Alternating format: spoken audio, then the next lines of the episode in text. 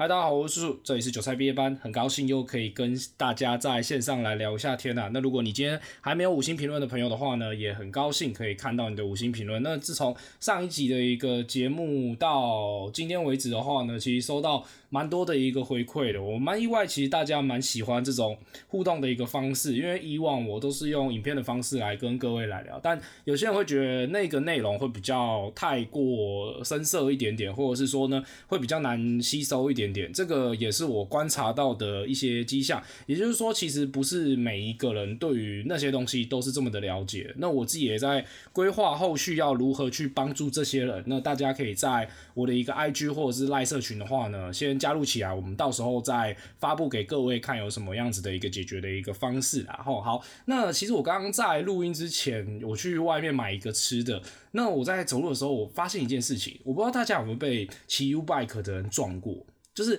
好像蛮多人都有被骑 Ubike 可能不小心撞到，他不是故意来撞你，他有时候就是刚好 K 到一个东西。我刚刚是在加油站附近，我就在玩手机，我玩一玩就突然有一台 Ubike 直接冲过来我身边，然后我想说还好嘛，我第一句话我不是担心我自己受伤的，因为他摔得蛮严重的，他是直接跌到地上，我就问他还好嘛，他说什么没事没事，然后我想说这个人完全没有在理我的意思，他完全就是戴着耳机，他明明就已经有受伤了，他已经跌得很惨了，但是算了，我想说那就这样子。那再来的话呢，还有股市其实还蛮多有趣的事情。大家有没有看章子怡跟汪峰最近离婚了嘛？好，那其实像是股癌他就有发布了一个蛮好笑的，就是说在汪峰这几次的一个感情史跟章子怡这几次的一个感情史结束之后呢，其实都有迎来一个蛮大的一个牛市。那牛市如果听不懂人的话，就是说今天这个牛市代表的意义就是说上涨的一个几率是很大的，就是它会冲得非常的快。那熊市的意思就是说今天你怎么买可能就是输，因为就是一直赔钱，那赔钱的意思就是说它就一直下跌。那当然如果你今天是做空的人的话呢，那当然另当别论啦。所以几件蛮有趣的事情，我觉得在股市每天都可以听得到也可以看得到，是真的蛮好笑的啦。反正 Ubike 这件事情的话呢，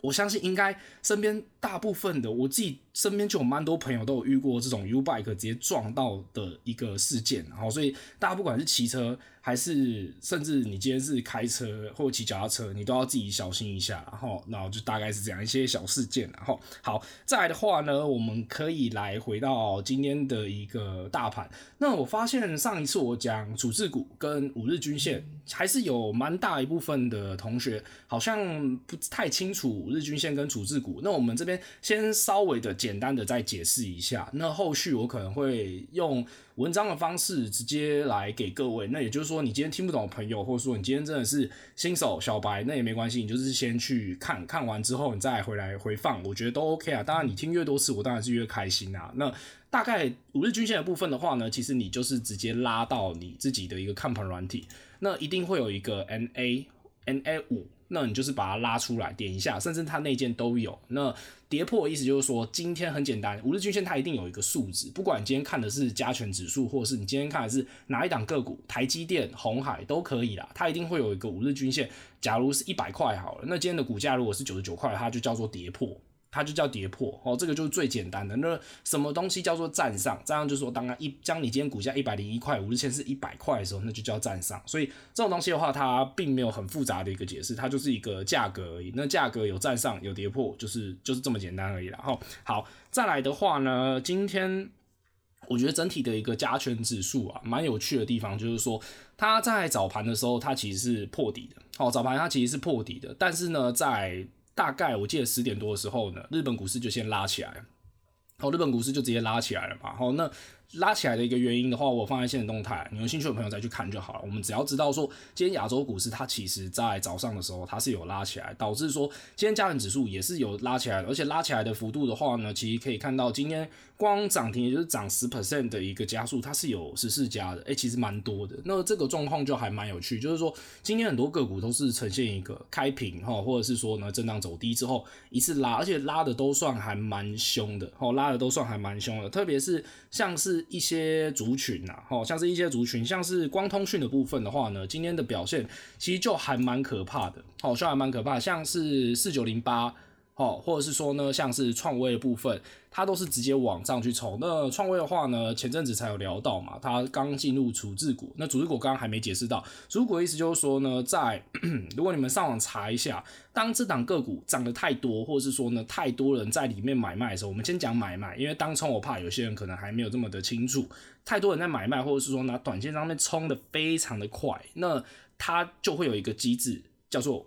处置股。那处置股顾名思义就是说呢，它进去之后，它被列为处置股之后呢，它可能就要变成说5分钟才能做成交一次，或者是说20分钟才能成交一次。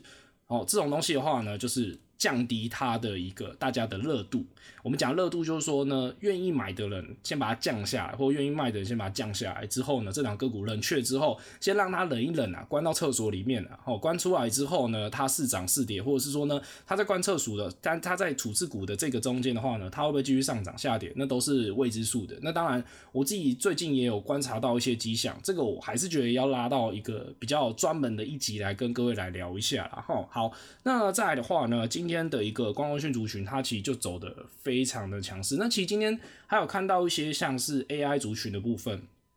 常看到就像是6669微影的部分。那广达跟伟创，我相信就算你今天不是操作台股的，应该也是大同小异都听过了。然后就是一些伺服器的部分都是走得非常的强的，或者是说像是一些散热的部分，3017这些都是今天走的还蛮有味道的，就是它今天上涨的一个力道是很强的。那至于你要说为什么，有一派人是说它跌升后的一个反弹，那第二派人的话呢，我自己的话，我会比较倾向在说一些大型科技股，像是脸书、Google， 这类型的一个大型的一个个股。也就是说，美股的一个龙头啦，科技类股的一个龙头，准备要开出一些财报。那最近他们开出的一个财报的话呢，大部分都跟 AI 其实脱不了什么太大的一个关系。那市场上面会不会再去期待这个地方 AI 如果美股先去做一个反弹，那台股会不会跟着一起反弹？这个我觉得应该是会是市场上面蛮去期待的一件事情。那以昨天礼拜一来说好了，杀的最凶的应该是像是 IC 设计的部分的话呢，其实就杀的蛮凶，像3443被美西降评嘛，这个昨天在股市同学会里面也有写到啦，就是被美西降评之后呢，或者是像是瑞昱的部分，也是有一些市场上面有一些这个去把它下降它的一个展望，应该说它法说会自己就有讲啦，所以这个地方的话呢，就是一些震荡会出现啦。不过今天可以观察到，就像是一些 AI 族群，它就是开始做一些反弹，其实蛮有趣的。那 AI 族群的话呢，在诚如我礼拜天讲的，我自己的话呢，我的兴趣还是没有这么的高，虽然说它也许之后能够走出一些个别强势的一个走势啦，那这个地方的话呢，我觉得就是应该还有更多蛮有趣的东西可以去观察啦。那今天还有看到一些生技类股部分的话呢，像是1795的一个美食，它走势也是算很强啦，走得算非常强。我这边想要强调一下，这些东西虽然说它今天有上涨，但不代表说它明天一定会上涨哦。这个你一定要去观察它的一些延续性的部分，千万不要看到它一天上涨就直接追进去，这个可能会死在里面，这个一定要再三强调的小心啦。好，所以今天的一个整体的一个行情的话呢，以大盘来讲，它是做了一个彻底之后，看起来还没有完全的去做一个跌破啦。那大盘的底的话呢，其实大概是落在9月中旬，应该说是9月底啦，9月20几号的一个前面的一个低点。然后呢，通常如果说你今天不知道前低是什么的人的话呢，你就是去找一下，以目前来看回头看最低点的部分。最低点部分的话呢，大概就是10月份的初，10月初10月4号啊，或者是说呢9月26号啊，它都是一些前面的一个低点。那今天的话呢，在早盘的时候它是跌破的，这是非常确定的一件事情。不过跌破这件事情，又有一件事情叫做假跌破，你都看到一些篮球比赛他们可以假摔，所以跌破一定是有一些假跌破的啦。那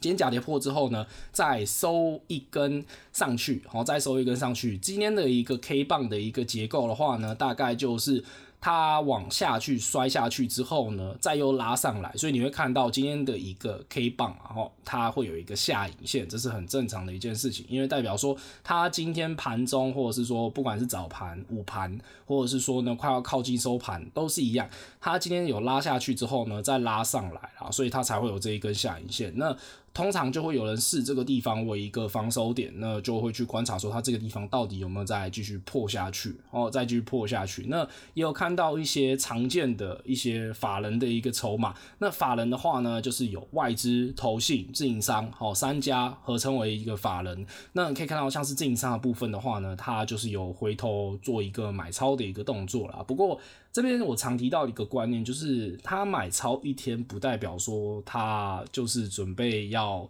一展宏图，要准备发达了，不是，他才买超一天而已，他并没有买超的太多天。那你要去注意到应该是会是延续性的部分延续性的部分啦。好，所以大致上我们这边总结一下，以今天开盘第二天来说，这一周开盘第二天来说的话呢，其实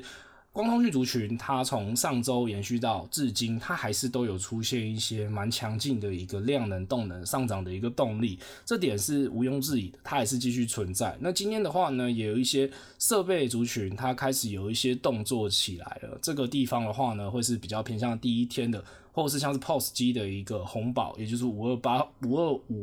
啦， 5258的话呢，今天有做一根涨停的动作。不过你要去注意到每一档个股它都有自己的一个个性所在，我们这边讲个性的意思就是说呢，俗称的一个股性。今天股性你有脾气，我也有脾气，大家都有脾气，那一档个股它一定有它自己专门的一个脾气，也就是说今天为什么你看了指标你没有办法一次套用在台股每一档个股身上，因为呢，每一档个股它的一个，应该说它的一个，有时候它可能碰到五日线就会反弹，对，那或者是说呢，有些人可能看到投信它买超，它就是会上涨。它就是比较容易上涨，或外资的部分，但是有一些就是不是这样子，这个你一定要自己去体验看看，一定要自己去操作看看啦。如果你今天想要从中得到一个最准确的答案，我觉得就是你去试单看看，而试单的意思不是叫你一次就把你的资金全部打进去，你可能可以分个2-3批，慢慢的先打进去看看，那你去尝试看看说这种东西你今天看这个指标在对于这档它到底有没有用。如果你发现试一次没有用，试2次没有用，试3次没有用的话呢，其实你到后面也不用别人讲了啦，这种东西就跟开店一样，你今天开店如果说成本已经丢下去了，你发现你都没有得到你该拿的一个回报的话呢，你也会知道这个东西是不可行的，那个痛你会比别人都还要更清楚，非常非常多倍。你懂我意思吗？就像是我自己最近在操作上面来说的话呢，我最近蛮喜欢去操作一些强势类股，然后做一个回撤，第一天的一个回撤，甚至是开高开个涨停，走到涨停之后呢再摔下来的那种个股，我蛮想要去做这种尝试看看的。不过我会发现在我自己买下去的那个心态上面来说的话呢，我也是要告诉自己今天是在执行这一个策略，这其实是蛮难的一件事情，这有点反人性，懂我意思吗？因为我们常知道，当一档个股它出现一个跌停，或者是说呢，甚至它跌了，我这边应该不会做的是跌停，然后可能就是跌个 5% 6% 左右，而且是连续上涨之后的首度的一个下跌下来。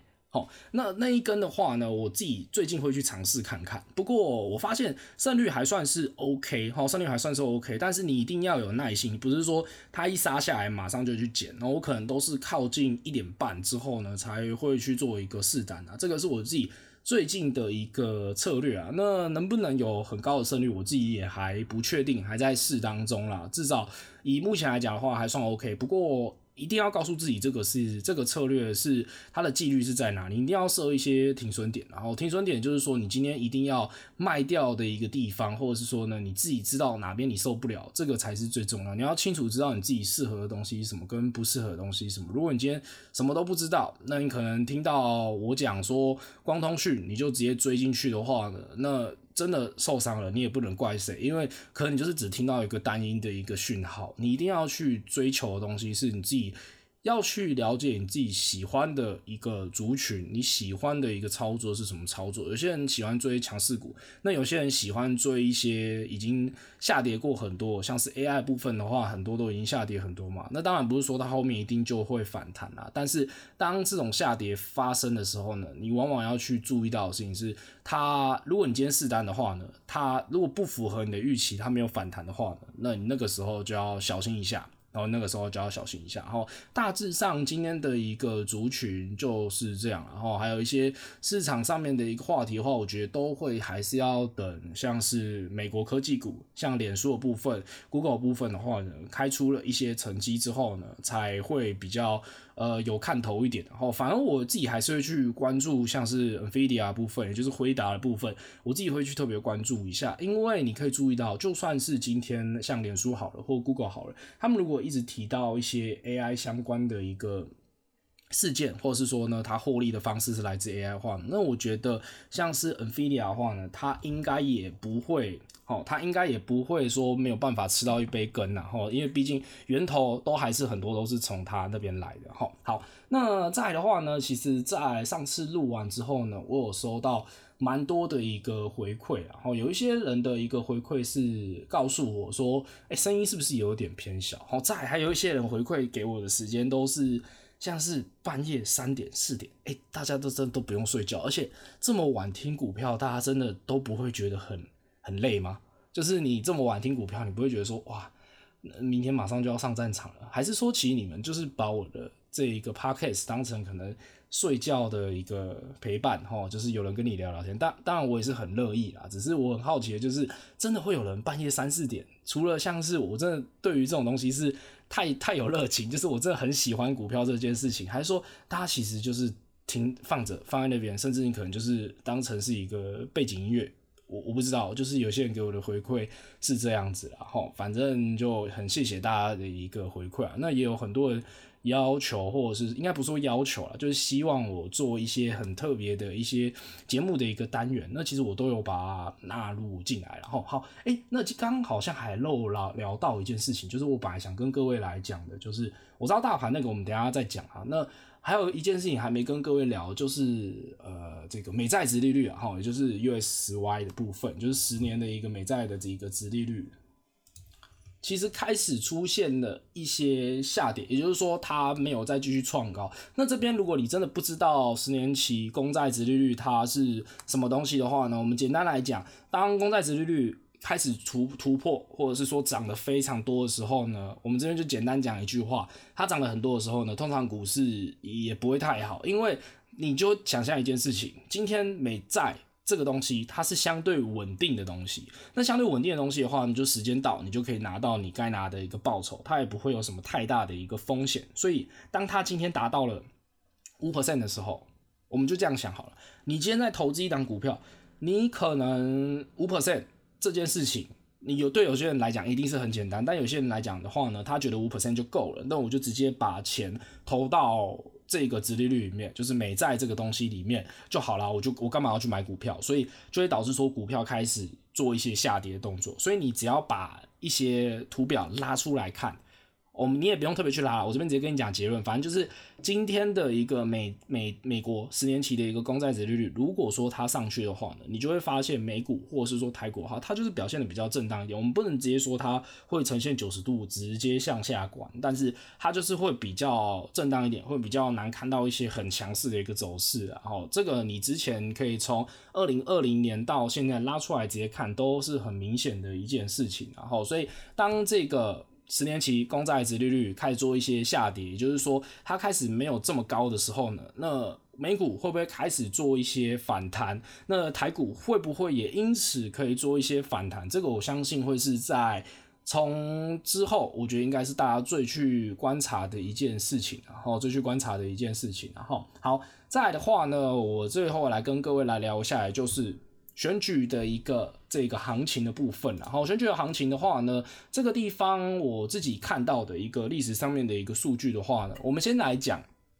你选举后5天好，选举后5天哦，好，这个地方的话呢，选举后5天大概的一个上涨的几率的部分的话，以加权指数来讲，这边看回撤大概是6到7成左右，哦，6到7成左右啦，这个其实是蛮多的。当今天一个操作，或者是说你今天如果说有在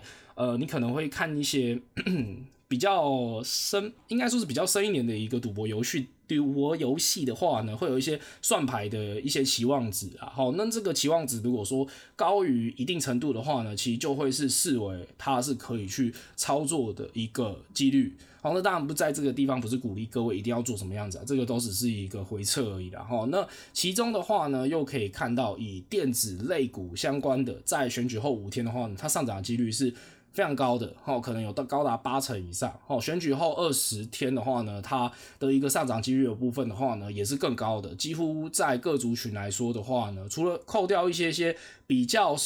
稳一点的一个族群，像是水泥类股，或是像是食品类股或塑胶类股等等的，还有纺织的部分的话呢，其他类股的话呢，其实都可以看到一些7成以上的一个上涨几率啦。所以其实算蛮多的。以上涨的一个几率来讲的话呢，